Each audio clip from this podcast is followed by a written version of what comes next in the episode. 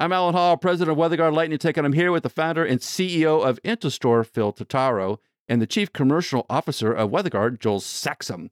And this is your Newsflash. Newsflash is brought to you by our friends at IntelStor. If you need actionable information about renewable projects or technologies, check out IntelStor at.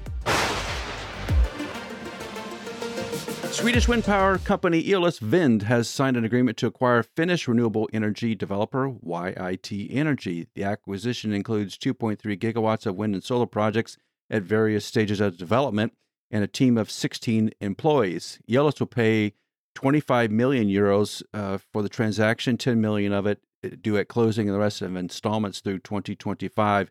Uh, of the 2.3 gigawatt portfolio, 1.1 gigawatts are mature projects, 900 megawatts wind and 200 megawatts solar.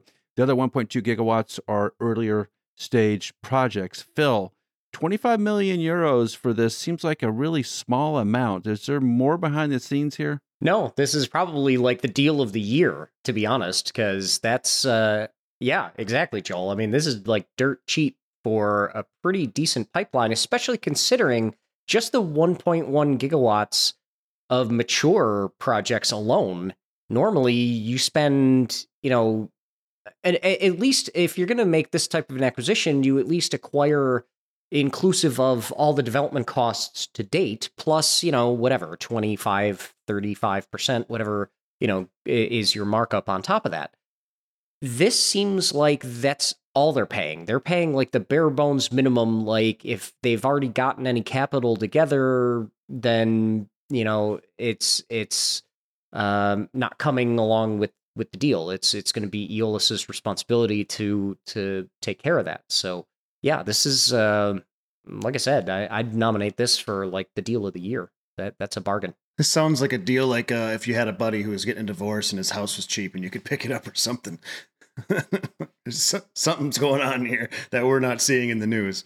French renewable energy developer Akuo Energy ended talks to sell itself and is now working to revive projects. Akuo needed funding to accelerate solar and wind projects in Europe and the U.S. after construction slowed this year from cost pressures. Uh, so, Phil, this is another interesting one because I I thought Akuo had a good set of of, of a portfolio that people be interested in, but evidently the interest rates and the market environment have really slowed down some of these acquisitions. So Akuo has decided to go do the projects themselves.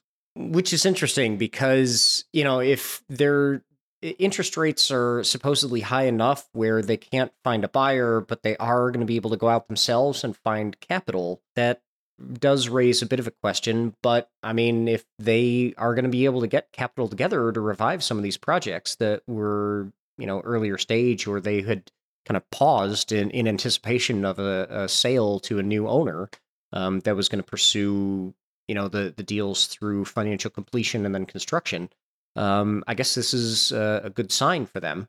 Um, a bit disappointing that again, considering how long they were on the market, they didn't find a buyer. But again, if they're able to go out in the capital markets and, and get the cash together to build some of this capacity, um, you know, good on them. You know, it's odd that they couldn't find a buyer because it, basically it seems like anybody that's up for sale in the renewable energy industry is getting picked right? Um, you, you, can at least in, enter into a conversation where there's some negotiation to get to a final price um, or you know some final terms of, of some sort. So that they couldn't find that, even though they have a global portfolio, right? They've got some in the they've got some in the U.S. of course.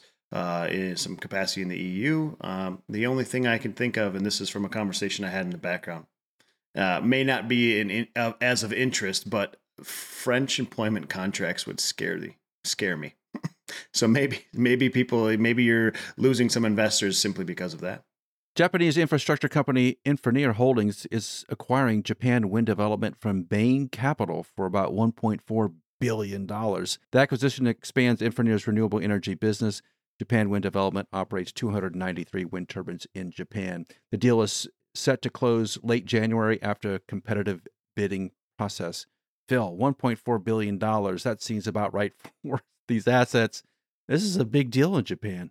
Uh, yeah, and it's interesting because this company's already had, um, you know, some uh, project work and some involvement in in Japan uh, through their kind of EPC business. Um, but this is getting them further upstream into the um, project development process and uh, uh, certainly asset ownership and, and operations. So um, it's a big shift in in terms of the pattern um, for them. Um, but it's also providing, uh, I guess, a, a, bit of good news for Japan wind development, which was sadly caught up in uh, a bribery scandal with a Japanese government official recently. So, um, you know, uh, overall, I think this is uh, it's a good thing uh, to see, and certainly the it's a number that Bain Capital is going to be happy with.